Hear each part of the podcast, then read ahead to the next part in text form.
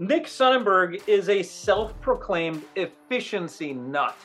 He loves everything about efficiency and team productivity. His promise, John, is really to help people get an extra day back in their week for their entire team. Wouldn't we all love that? He's also the author of the book Come Up for Air, which we're encouraging everybody to get, full of productivity tips and tricks. Today we talk about his methodology CPR that is in that book and how you can optimize the time you have each and every week. CPR being communicate, plan, and resource. And then the other one that we heard from him and he expanded on was reply, archive, and defer. This is just packed with so many things that are immediately actionable for our listeners. Let's not delay and get them into Nick Sonnenberg. Hey, entrepreneurs, are you looking to take your business to the next level? I'm sure you are. Listen up. The Entrepreneurs United Empowerment Experience is coming to Austin, Texas on October 2nd to the 4th, and you do not want to miss it. At this exclusive event, limited to just 50 entrepreneurs, you'll have the opportunity to connect with other like minded business owners and CEOs, learn from industry experts, and enjoy unique experiences that you will not find anywhere else. The Entrepreneurs United experience will leave you feeling inspired, energized, and ready to take on whatever opportunities and challenges come your way. So mark your calendars now for October 2nd to the 4th and join us at the Omni Barton Creek Resort in Austin, Texas. You will not regret it. Visit entrepreneursunited.us to learn more and secure your spot today. Hey, Nick, I got to tell you that it was recommended to me by one of the franchise owners who I work with that we need to talk. And this is somebody who had listened to your podcast, who had heard of you on somebody else's podcast. I think they even read your book. And without even knowing anything about you, I said, if they're going to recommend I need to talk to this guy, then I need to talk to this guy. So we're happy to have you here. And can you tell me why would an entrepreneur say, we have to have you on our show? What is it that you do and offer that is so interesting somebody would make that recommendation? I'm giving people the gift of time, and time is our most valuable asset. And you know the, there's plenty of places you can go to get marketing strategies or strategies to increase revenue but there's fewer places to go to figure out ways where you could literally save 20 30 40% not just of your time but what i'm passionate about is how do you get your entire team more efficient? So team productivity team efficiency and that that's a bit more of a niche but really interesting untapped field that I'm specializing in, I'm passionate about. So yeah, I guess they they liked the content and maybe that they, they themselves were able to either either through reading my book or if they saw some other content or became a client of ours, like maybe they experienced saving a day a week, which is typically the average that we see people can save. We rarely come across somebody who has a promise like, hey, I can help you save a day a week or I can help with team productivity at 20, 30, 40%. Can we just dive right into it? How do you do that? I think everybody who's listening says, Yeah, I want that. All right, Nick, you're on. yeah, the amount of inefficiency that we see, and I've worked with thousands and thousands of teams. Between myself and my team, we've worked with thousands of teams. There's common patterns that we see every team falls into, which is why we can conservatively say if you're listening right now, you could save a day a week pretty quickly. Just how people use email alone is three to five hours of that. And I've developed this framework called CPR, which is the core of my book. It stands for communicate, plan, and resource. Those are the three key areas that we identified. It doesn't matter if you're a five person HVAC company or we've literally worked with companies on the hundreds of thousands. It doesn't matter the industry or team size. You have those three buckets. And by and large, how people use email is probably the most broken. Email's been around for decades. Every company has either Outlook or Gmail. Not everyone maybe has heard of Slack or Asana or Coda or Notion or some of these other tools which are really important, but everyone uses email. Everyone's adopted bad behaviors.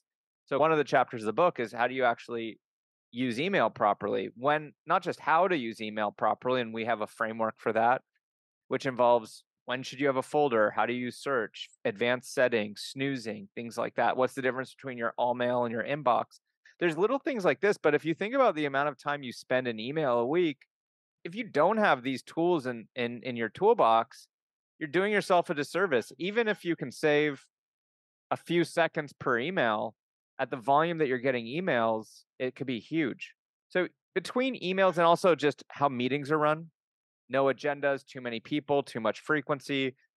It's not just about saving time too, it's about optimizing time. 9 a.m. on a Monday, for example, could be a far more valuable time slot in your calendar than 7 p.m. on a Friday after 100 Zoom calls for the week and your brain is dead. So it's not just if you could save 15 minutes, 15 minutes at 9 a.m. could be worth $100 to you. 15 minutes on a Friday could be worth $5 to you. So, how do you not just save time, but how do you optimize time? What parts of your meetings could you shift to asynchronous and have people pre record videos that you could watch when you're going on a walk or in the back of an Uber and you could watch it at 2x speed? You could rewind it. So, just between meetings and email alone, it's not that hard to get close to that full day a week. And then beyond that, how are you using project management tools? Like, how are you using internal communication tools? Do you have a company knowledge base? Have you leveraged automation and artificial intelligence. So it's pretty quick to go beyond the full business day. And you could do whatever you want with it. You could use it to get more work done, be less stressed, be more thoughtful, be able to go on vacation and not be stressed out that the whole house of cards is going to crumble. I don't advise people where they should be focused in terms of their goals and priorities. I just, my job is just, hey, we can save you all this time because you're just literally wasting it. It's not going to anything that you enjoy doing or taps into your unique ability. And I just find ways to free up that time, and then it's up to you what you want to do with it. I'd love to know more about the meeting side. Is there a is there a litmus test on how to know if it's worth a meeting or not just for starters? How do I know if I should be having a meeting or you recommended or you made a suggestion that some asynchronous pre recordings could work. I don't know if I need to do that or if I need to have a meeting. I would say times that you definitely want to have a meeting. If you have to have a hard conversation with someone, you don't want to do that over a pre recorded video or Slack or Microsoft Teams. That that could take you down rabbit holes and make problems even worse. So you want to have a meeting there. If there's something collaborative where there's a lot of back and forth and brainstorming, and it's like we have sticky notes or like we're going over some new design and we want to give feedback about something that you've done, typically those. But if you want to present to me the April numbers of how marketing went, and you've got a 10 slide deck and you want to walk me through that, you could pre-record walking through that with the slides and drop me a link to the slides in the video. Now I can watch that on my own time. And we probably still need to have a live meeting, but instead of it being 30 minutes, maybe it could be 15 minutes, and that's a huge win. So I think what I just heard is have a live meeting, whether it be in person or scheduled meeting where both people are there, when there's some type of conversation to be had particularly a hard conversation if it's creative or collaborative. But if you are only doing an information share and you don't need anybody else to communicate back with you or with others, then why are you taking uh, live time for it? Yeah, maybe you do need feedback, but you could schedule a second call after you've digested kind of the one direction me reporting out stuff but when it's like collaborative and it's just like constant back and forth, or you're doing like a live brainstorming, the there are there is a time and a place for meeting. Meetings can serve a very important purpose. People tend to just not follow best practice. They don't have agendas. They continue doing a weekly meeting that could be bi-weekly because it's always been that case. You keep inviting the same four people, but it only really requires two, so on and so on. So Nick, I'm addicted to this story for a bunch of reasons. First of all, I zero inbox, which may or may not be a good thing in your methodology. I'm not sure, but I subscribed to SaneBox years ago, and they had this book, 101 Hacks to Maximize Email, and I got so addicted to it that I feel like complete efficient czar on my emails now because I don't even pay attention to all the junk that's going over here, and I, I send things to the future when I'm going to deal with it then, and I have a whole bunch of different hacks. I love all of that. Rich and I know Cameron Herold pretty well. Wrote the book "Meetings Suck." I think there's other yeah, books out there, so we subscribe to that one big mm-hmm. time. But I still feel are like you, are you in his COO alliance? No. Oh, it's a great program. I've spoken at it. He's a dear friend. He's one of the back cool. Oh, testimonials cool. for my book. Cameron's great. And certainly we know how he feels about meetings, how you feel about them, and how Rich and I feel about him. Still, there's ways to continuously be efficient. You brought up a really good example of how we can potentially pre record the first portion of every meeting for people to be able to actually listen to it before they come and snooze in the back of the room while you re-explain it for 30 minutes. So I love that example of what you can do. But the piece that has me the most intrigued so far, we have not talked about, is how the world of small business is changing with AI. Hmm. We hear a lot about it. A lot of small business owners and entrepreneurs don't have the time to, excuse the pun, come up for air to actually see what on earth is going on there. But I've been experimenting with these tools. I love it. The efficiency is amazing. What have you seen in that space so far? And how do you think small business entrepreneurs can maximize those tools? I think where it stands right now, I'll answer this, but then there's something with the meetings I'll go back to in a second. Yeah. I think that the typical use case is to be like a writing partner or to help you get a first draft of something. So we write for Inc. We have a column in Inc. So, you know, we'll send a prompt like we want to write an article, a parallel between digital mess and physical mess, and how if you're a hoarder, it's going to be hard to get the best work of your life done. And likewise, even if your house is clean, but you've got all these stuff on your computer and it's hard to find, that's like digital hoarding and what. So anyway, I, we might write a few sentences about that, have it spit out, give me 10 headlines around this topic, feed the headline back in. Now write me a first draft with this headline. And so it definitely, for writing type of things, could be like a good first draft partner. I think in the future, you'll be able to do really interesting things like reach out to John, who I have a podcast with later, and follow up with this and this, and write an email, create the right Asana tasks. I think we're far away from that. So I think in in kind of the infancy now, it's more to give you some ideas around marketing related types of things is the main use case I'm seeing. Back to agendas though for a second. Another thing that most people don't think about is your brain is for having ideas, not holding ideas. And what you don't want is, I talk about in the book the importance of using tools like Slack, Microsoft Teams, knowing when and how to use all these different tools. You could be using the right tool, but if you overuse it, that hurts your productivity. And if every time, you know, Rich has an idea to share with you, John, then if every time he's got an idea, he's sending you a ping, email, text, Slack, whatever. It should be Slack or Team since you guys are internal. But regardless, if every time one of you has an idea, there's a ping. If you were in a flow state and it takes you out of a flow state, it's like a 15 minute impact to your productivity to get back into it. My friend Nir Eyal wrote Indistractable, and then Cal Newport wrote deep work that talks about this stuff. An agenda is a great way to allow people to brain dump things that they want to talk about with someone, knowing that it's not going to get lost. So you don't have to like keep it wrapped in your brain. But then you also get the benefit of not distracting someone in the moment with a bunch of pings and dings. And there a big productivity principle is batching. It's much more efficient to go through 10 ideas or topics in one shot than break it up into 10 one offs, much less disruptive. You'll find that maybe half of them just self resolve anyway by next week. Yeah. And even if they don't, much faster for you to bulk go through 10 things and asynchronously do one at a time. Yeah, no, I love that idea too. And to your point, a lot of organizations, a lot, too many, still internally use email. It's interesting the catch that you you mentioned there, which is when you are internal, give me one justification why you need to send an email to communicate from me to Rich versus some other tool from me to Rich that doesn't bog him down. So it seems to me like you, that philosophy is if it's external, email may be appropriate. If it's internal, email may be inappropriate. Is that a fair?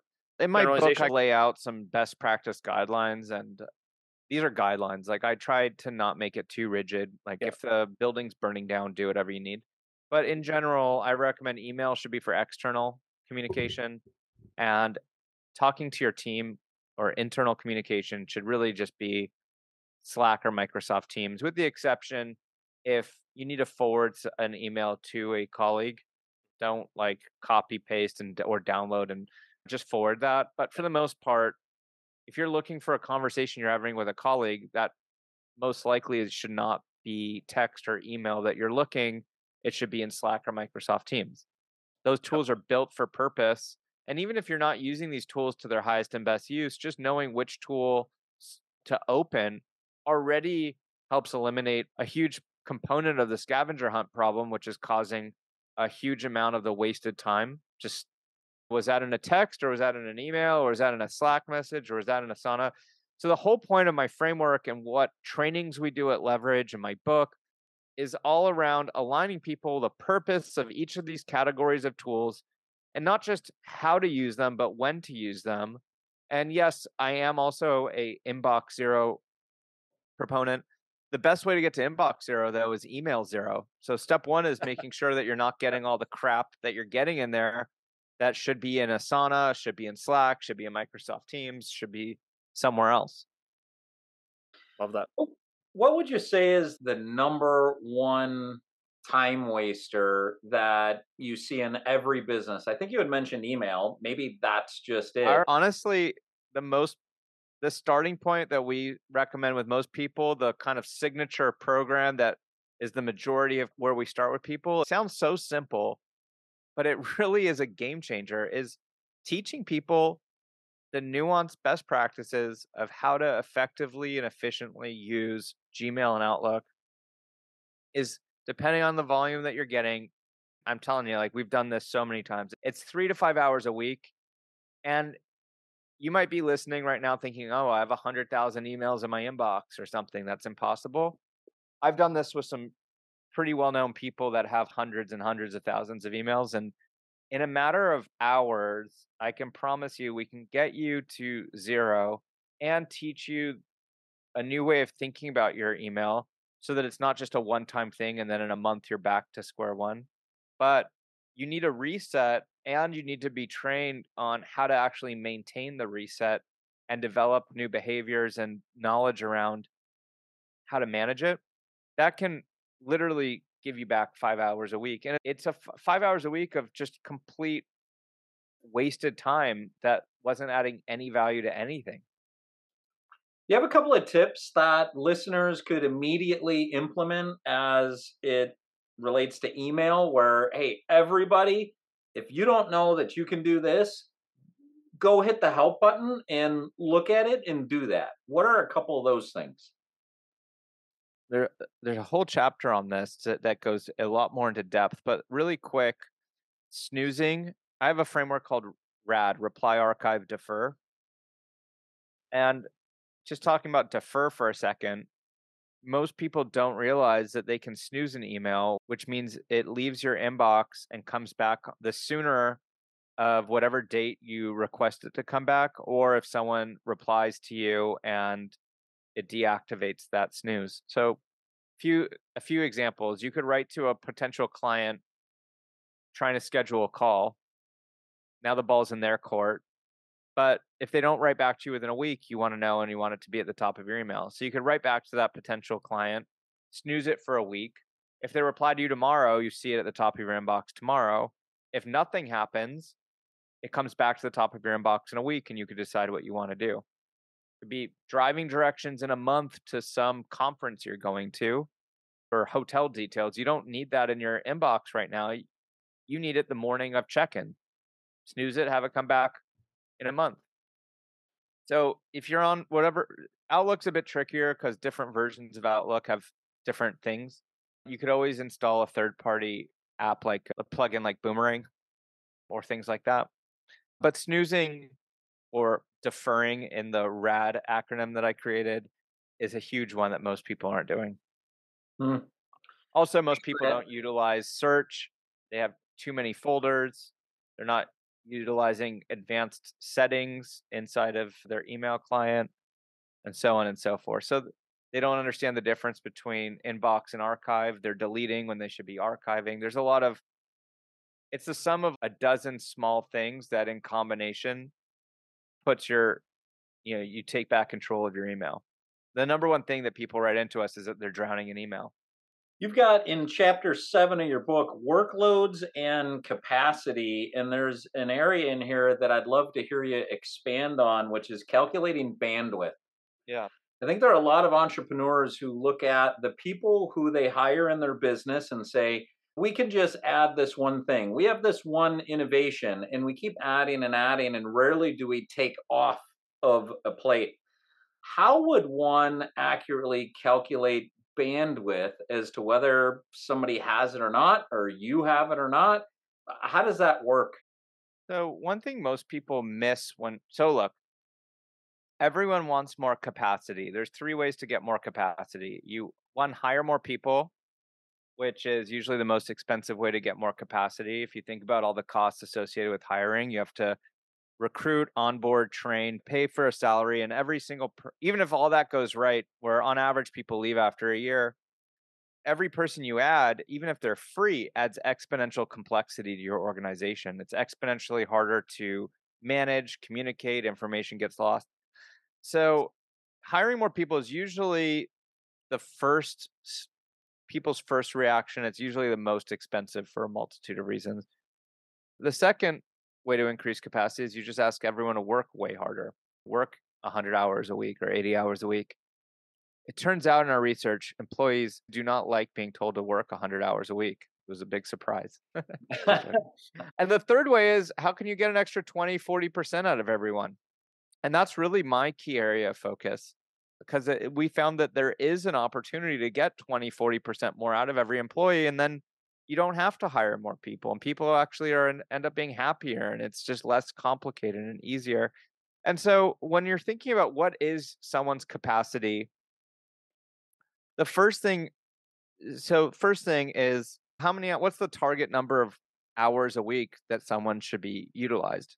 So maybe 40 hours is like a good benchmark so 40 all right they don't have 40 hours to do projects and tasks for you they have 40 minus whatever's on their calendar already for pre-commitments of meetings. So all these recurring meetings and one-off meetings, that all goes towards the 40. So say you got 10 hours of meetings on your calendar. Now you only have 30 30 hours or 30 chips left to play with. Something that most people don't factor in, but it's a huge component is how much time do you spend on email and other systems and tools responding to things, right? That's not it's uh, not how many double negatives here? Not non-negligible. anyway, it's it ends up being a significant amount of a percentage of your week. If every day you're spending three hours on email and then responding over Slack and Asana and other things, that could be 15 hours a week. So now you don't have 30, now you only have 15. So your 40 hour work week, actually, if you're not getting through all of your work and your boss is coming down on you, like, hey, why aren't you getting all this done, it's because I don't you don't have 40 hours. You got 15 or maybe even less. Maybe you only have 5.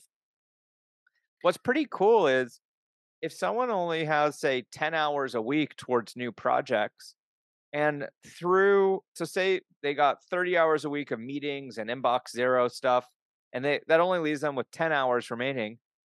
What's pretty cool is if you think about it, giving someone back an extra day or like 10 hours a week because of optimizing how they do meetings, optimizing Inbox Zero, teaching them best practices of Asana and other tools.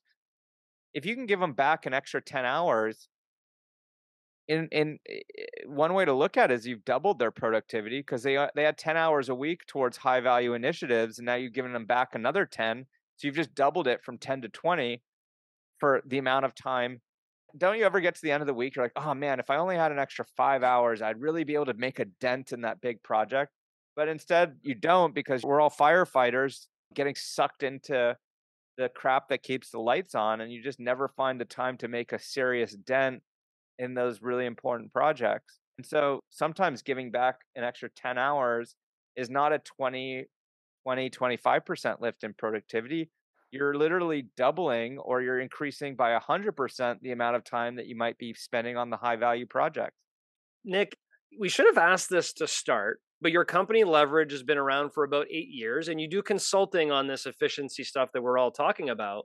How did that come to be for you? How did you wake up one day eight years ago and say, you know what? I'm going to found my own company that's going to help companies with this you know issue of leveraging tools and efficiency skills. Yeah ever since i was a little boy like six i just really was passionate about running an efficient co- no i'm just joking. Uh, it's funny i my background i was a high frequency trader on wall street for eight years so yeah. i'm a mathematician by background i was developing algorithms and coding computers to trade stocks at nanosecond and microsecond speeds. So i've been programmed to think in terms of automation and systems through that I got into startups and Leverage initially was a freelancer marketplace. So we were doing tasks and projects for people. I was always interested in how we operated. So I was having dinner one night with one of my close friends at the time. We were brainstorming an idea for a freelancer marketplace. A company went bankrupt, so we were talking about it. At the end of the dinner, we had this interesting idea, and I said, Look, I can build a backend in a day, like a really beta version. You get five clients, and why don't we launch on this was a Sunday. It's like, we'll do this tomorrow and then we'll launch on Tuesday. We did it. You fast forward a month. We're keynoting a big conference right after Tony Robbins. And we closed 90% of the room on this service. Fast forward a year, we're doing seven figures of revenue bootstrapped with 150 people on the team that all sounds impressive, but we made a lot of mistakes along the way. For example, no one knew who I was. I was really the behind the scenes guy. And so out of 150 team members, maybe three knew who I was. Although we were doing good revenue, we were losing around half a million dollars a year. And we were growing quickly, but we might have been getting 20% new clients every month, but losing 15%. So net, it was still five, but it was good marketing masking a broken product. And one day, my ex business partner and I were getting coffee, and he taps me on the shoulder and he tells me he's out, not in two weeks or two days. He's out in two minutes. And like, obviously, I go white and I'm sweating. And I'm thinking to myself, holy crap, we're not going to be able to survive this. And I had to make a decision do I bankrupt this company or do I try to turn it around? And it was tough, man. Like, we lost, I don't know, 40% of revenue in a three month period, bank accounts getting frozen rumors spreading that we're going to go bankrupt, team members leaving left and right, clients leaving left and right. But ultimately, I was pretty confident that two things. One, we owed a lot of credits to clients, and I didn't think it was ethical to shut that down and people lost it. Mm. But also, I could see where we were tripping over ourselves and where we were inefficient. And I could see like communication was just all over the place. It was nonstop pinging and dinging. I couldn't get any work done like we used best in class tools and we were doing an okay job, but at the size of team and the lack of kind of I didn't have an executive team. It was just at that point me overseeing 150 people. And so it was just nonstop. I couldn't get any work done. So I started realizing, look, we got to use communication tools properly, minimize this noise. I couldn't click a button and know who's working on what. So I knew like the project management, work management, needed. I needed to be able to get to that point. And then I knew that we needed to document all of our IP and knowledge. And we honestly, we did a pretty good job already of that. Had we not, when my partner left, we probably would have not survived. Yeah. And so I started really focusing on these three buckets of CPR, which is now the core framework of my book, Come Up for Air. But I it's I started noticing that things quickly started turning around, and then simultaneously, people started randomly reaching out to me asking. I don't know. Word got out that we were using tools in interesting ways, and through word of mouth, uh, people like Tony Robbins or others started reaching out to me asking me to help. And so I started looking at all these various businesses, poop spray companies, cryptocurrencies, HVAC companies, big, small, seven figures, multi billion dollars, everyone had the same issues. Everyone needed to communicate, everyone needed a plan, everyone had resources. So I started really seeing like how impactful this CPR framework really was. And over over the course of some time like I really just realized that the big the thing I was more passionate about and the thing that really we could separate and be world class at wasn't the freelancer marketplace. It was really carving out this new industry of operational efficiency and teaching and consulting best practices of how not just individuals could be productive, but how can an entire organization be productive and leverage things beyond just Gmail and Outlook, but all these new tools that no one's ever been taught when and how to best use them. Love it. Thanks for sharing that story. And certainly makes a lot of sense as to how you then came to be because you needed to come up for air yourself. oh, yeah. Yeah. No one's drowned in work more than me. So I'm yeah. just like a guinea pig that stress tests. Oh, I don't know. Maybe it's my OCD too, but yeah. I view myself as a guinea pig uh, where I'll have a problem and I just won't stop until I figure out a way to solve it. And how do I use technologies or different tools to come up with a solution? I really view internally like we're like more of a laboratory or like a research center where we're testing all these things, testing on ourselves first, and then a handful of clients, or I'll give a talk and see. And then if we're like, okay, this actually now is what we are considering to be a new best practice, then we'll start creating video courses and trainings around it and including it in the more broad consulting and training that we do. Got it. I got five quick hitters for you. Quick, a couple of them might be multiple choice. Right. If you had to start a company today and build it to be a hundred million dollar business, but you're starting it today, are you Gmail or Outlook? I like Gmail better. For internal communications, what's the best tool out there? I'm a Gmail Slack combo. Okay, perfect. Best CRM. It depends. There's pick one. Pick one. You're starting things, a company today that's going to be a 100 million. Pick one. It matters the type of company and the complexity. So if it's a really complex type of company, Salesforce is you know the Cadillac of it. We personally use HubSpot, and I found that to be much more user friendly. Okay. I would all things being equal, I'd probably go HubSpot, but there are cases where Salesforce would be the right pick there. Okay. So this may trick the question, but if you had to use a project management tool, which one would it be? Asana. And what is the other software you would add to your business other than the ones you just mentioned in any category? Just one Zoom. Hmm. Okay. Interesting. All right. Rich, Google, Slack, Salesforce.com, or HubSpot, Asana, and Zoom. And then if I had more, I'd go Coda and Process Street after that, and Loom. Coda, Process Street, and Loom. Talk to me about the project management and work management side. You had said you could not hit a button and see what everybody's working on. You got to 150 people, and that's a lot of people to not know what people are working on. There's a bunch of inefficiency within that. Uh, you don't know what department's working on what. And I think with 150 people is probably bigger than our average listener. But even with 10 people, five people, to know what everybody's working on, how, how do you do that? Is that through Asana? And if it is, what are the practices that you'd recommend for someone who's just starting up with it?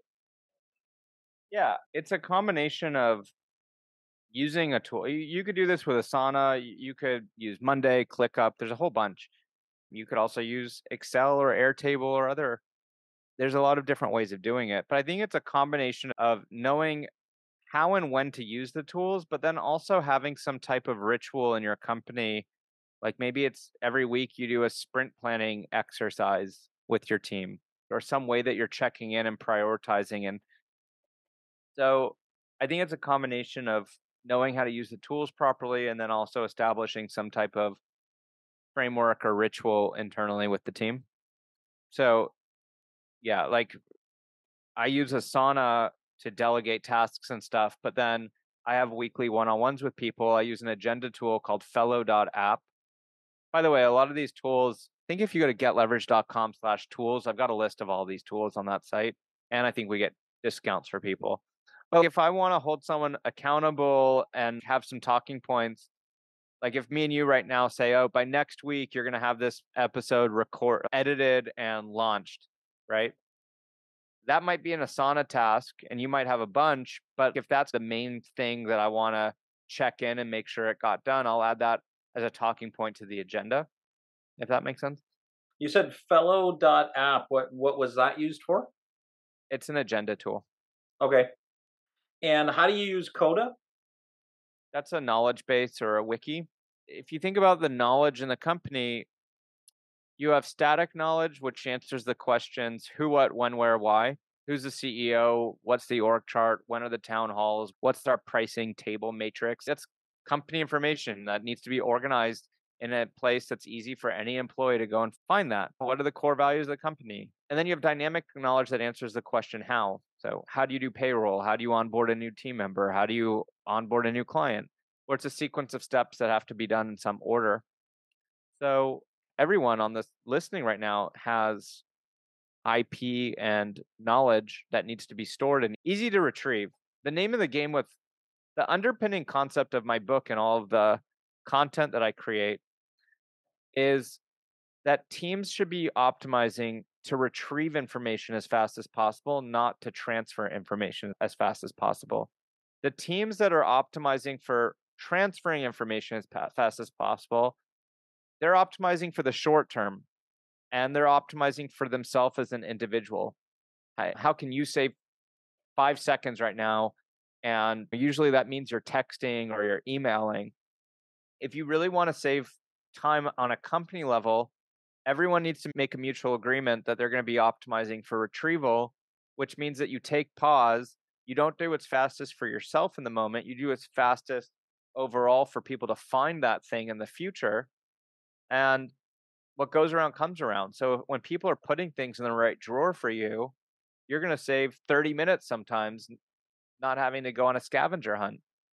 And it's crazy because you already, if you think about it, do this in your personal life. For example, when you do your laundry, you don't just take stuff out of the dryer and throw it in one drawer, which would be the fastest way to be done with your laundry if you're just transferring it from the dryer to a drawer.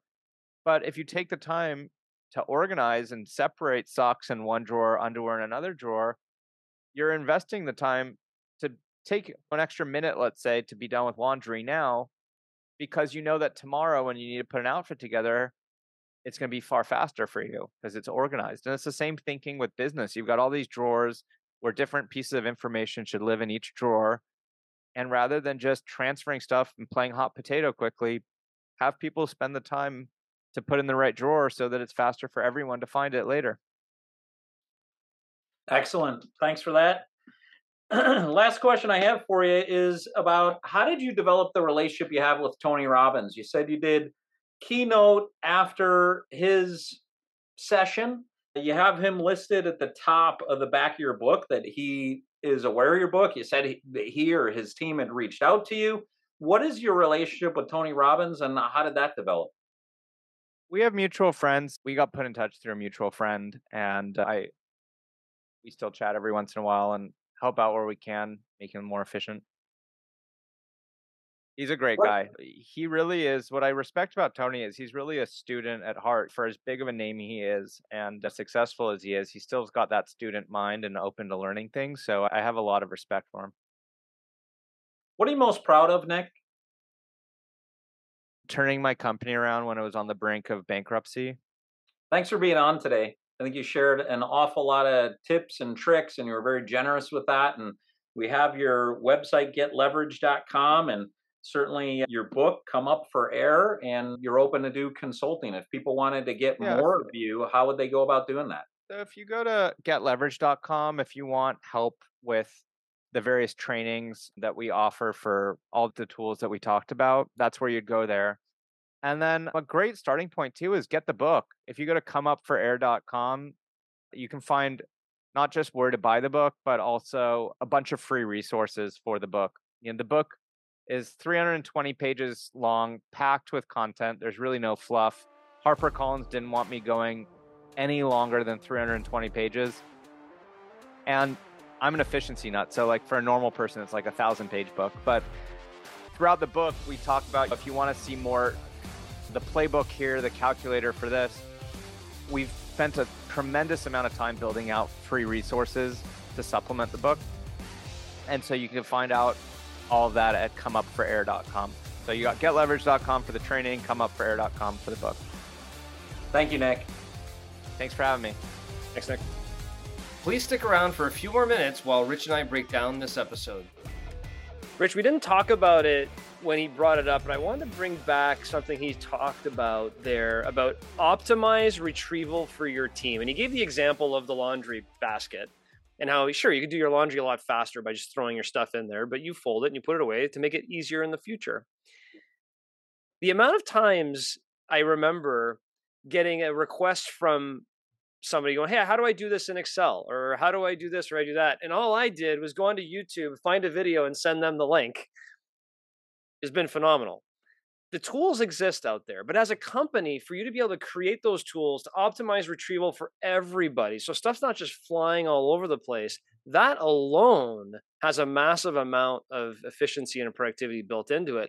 I've never used the tool. You asked them what Coda is about, that ability to be a Wikipedia for your business with everything in there. And I'm supposing that people can suggest improvements to that particular wiki item and people approve it or say, oh, this is the better way to do it or whatever it may be. So I really want to look into that one. I have no idea what fellow.app is, but I know you're big into agendas. So we'll be looking at that one. Process Street sounds interesting to me. A lot of great tools here that I'm going to be digging in after this conversation to see if we should be utilizing them. Yeah, no doubt. And you brought up this optimized retrieval of information versus transfer.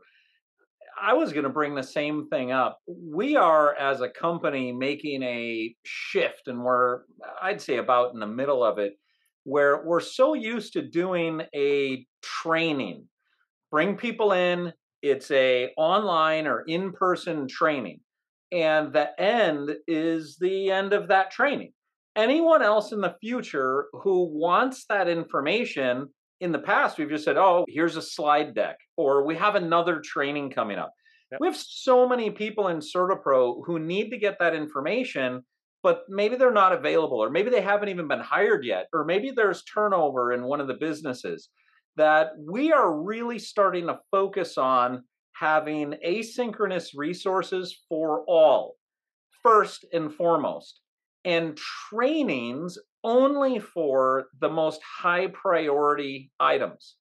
So that's where we're starting to shift our priorities. Where it used to be, we do a training and then repurpose a couple of things like a recording of a webinar and make that available. Like we're thinking first and foremost retrieval and then transfer secondarily. And it's a shift, it's a big shift, but it's an important one. Yeah, it's how people are consuming information today the ability one of our companies does town halls every month and they get the entire company together for an hour to do the town hall but it's a one directional conversation to the body of employees. Why that's not recorded and submitted to the employees for them to listen where they can listen to it on their own at five o'clock in the morning when they're working out or later on in the day when they have a free uh, opening in their schedule i'm not sure but it'd probably be a lot more efficient than this death by meeting to go sit in on a Zoom call that you're not really a participant in either. You're just observing what's going on. I'm sure as I say that, there are some confidentiality reasons you wouldn't do that. I'm sure there are some proprietary reasons. Uh, somebody in your team forwards it off to your competitors and shows them what's going on. There's probably some reasons why you wouldn't want to record or do something like that, isn't there? I'd say, sure. There are things that if you don't want something to leak out, then you wouldn't record it and mass distribute it. But there are also companies that have open board notes for anybody to be able to view online because they know the secret sauce is really in the people and how they use it. It's not really in the intellectual property because you can go get whatever that information is that we think is so secret. Like it's actually Googleable, the majority of everything. I was just thinking, I loved his add on. And I'm tagging on to your, why don't we just record that? I loved yeah. his add on to what I validated of have a meeting if there's interaction. And if there's not interaction and it's one way, just record it. His add on was, yeah, but you can have them watch a recording and then schedule a meeting to talk yeah, about it. Also. Yeah, I thought that was really neat. So with your scenario, maybe that's an option is you would give what information is public and just one way communication in a recording, then maybe you have separate teams who digest what they just heard as what's actionable for their team or what it means for their team. Or if there is something proprietary that's given to the facilitator of those separate meetings after that recording is viewed, I think looking at that hybrid option really makes things interesting and much less binary. Is this just one or the other? It could be both. Yeah, no doubt. Rich, I'm just curious. You've asked me a lot of personal questions on these conversations and Oh, took me by surprise. So I Oh, got one. Oh. I got one for you. How would you rate your email efficiency on a scale of 1 to 10, 10 being you're a master and 1 being you're not? Oh, I'd say a solid seven. Okay. And the reason I'd say a solid seven is what I tend to prioritize replying to in my inbox are things where a lack of a reply is going to hold someone else up from doing what they need to do. But I just recently cleared out my inbox and put it in a separate folder and went, I'm going to try to do the inbox mm. zero. I'm already behind on it. I need to take some time and get in the Nick's book and set up some rules and send things through and use snooze more often. I'd mm. only say I'm a solid seven because it's not very often that I totally miss an email. Yeah.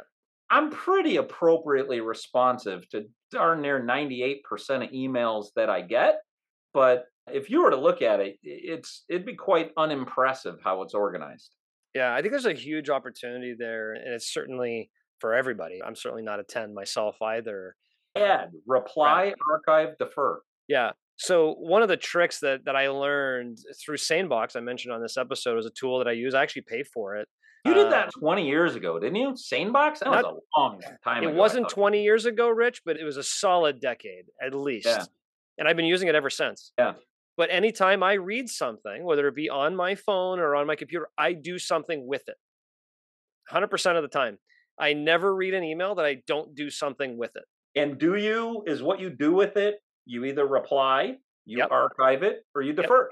Yes. You've just never thought of RAD. That's a neat acronym to just. I don't use. I never use I the. So now I'll remember it. I, I don't use that acronym, but I'll either reply back to it right away and delete or archive, so it's out of my inbox. I'll delete or archive it so because I don't have to respond to this for whatever reason. I'm copied on something everybody else copied on. It has nothing to do with me. Out. Or if it's something I'm going to deal with later, I defer it. And I'll give you a really good example. I got an email earlier today of a good friend of mine that I'm actually going to call later tonight. I sent it to myself to 6 p.m. tonight. So at 6 p.m. tonight, it's going to come back and go, oh, yeah, I got to call so and so. I deferred it even in the same day. There's stuff I got to handle tomorrow. Or he gave a really good example. If I have an appointment on Thursday to go meet somebody and they sent me the address in an email, I'm just going to send that email to Thursday at 8 a.m. and it's going to come back at 8 a.m. Oh, yeah, that's the address.